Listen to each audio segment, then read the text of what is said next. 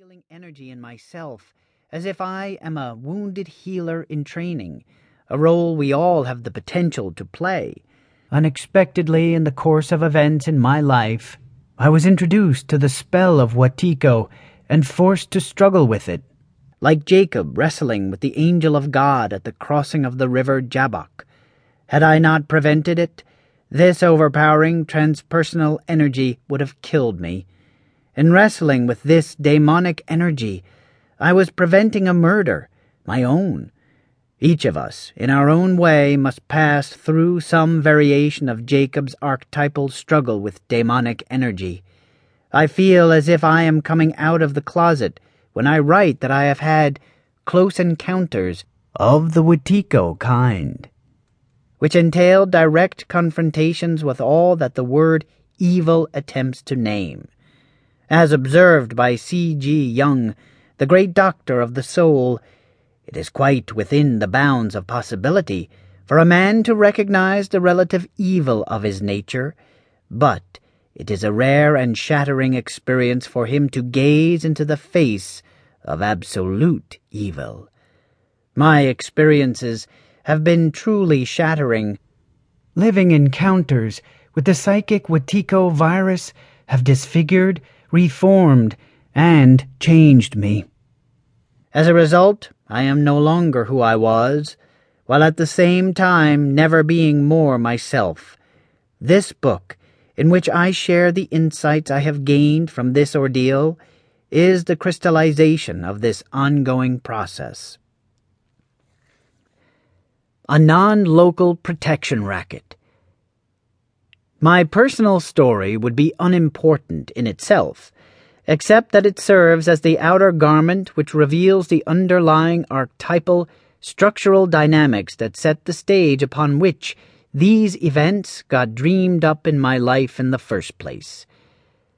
Through the wounding, trauma, and abuse that I suffered at the non local hands of this malevolent entity, which literally almost killed me, an archetypal process was revealing itself through my very individual situation, which, though unique to me, was at the same time the deeper process happening in all of our lives.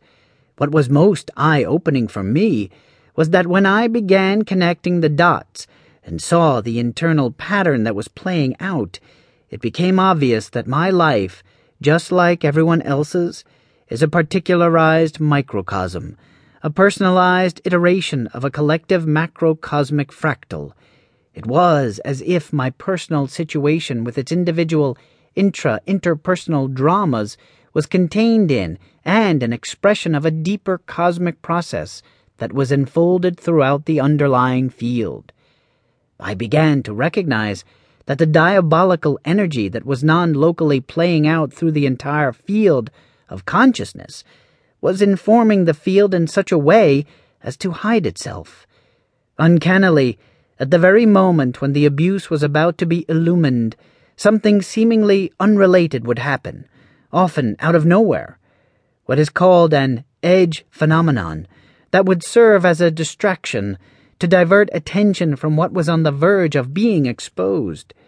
At the same time, in the very process of being veiled, a deeper process was revealing itself for those who had eyes to see. It felt like I had woken up to find myself in a sci fi movie, as if a higher dimensional intelligence were orchestrating and non locally configuring not only people's reactions, perceptions, and behavior but the natural world itself, so as to protect the figure of the abuser, thus keeping the darkness from being illumined. I was beginning to realize that there is a deeper order inherent in this non local protection racket that is arranging and configuring the field so as to hide the abuser, while simultaneously expressing and revealing itself.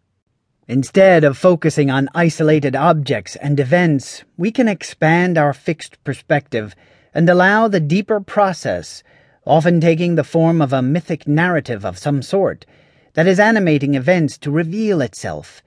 Instead of superimposing our limiting ideas and beliefs onto the waking dream, we can allow life to show its dreamlike nature to us. Once I began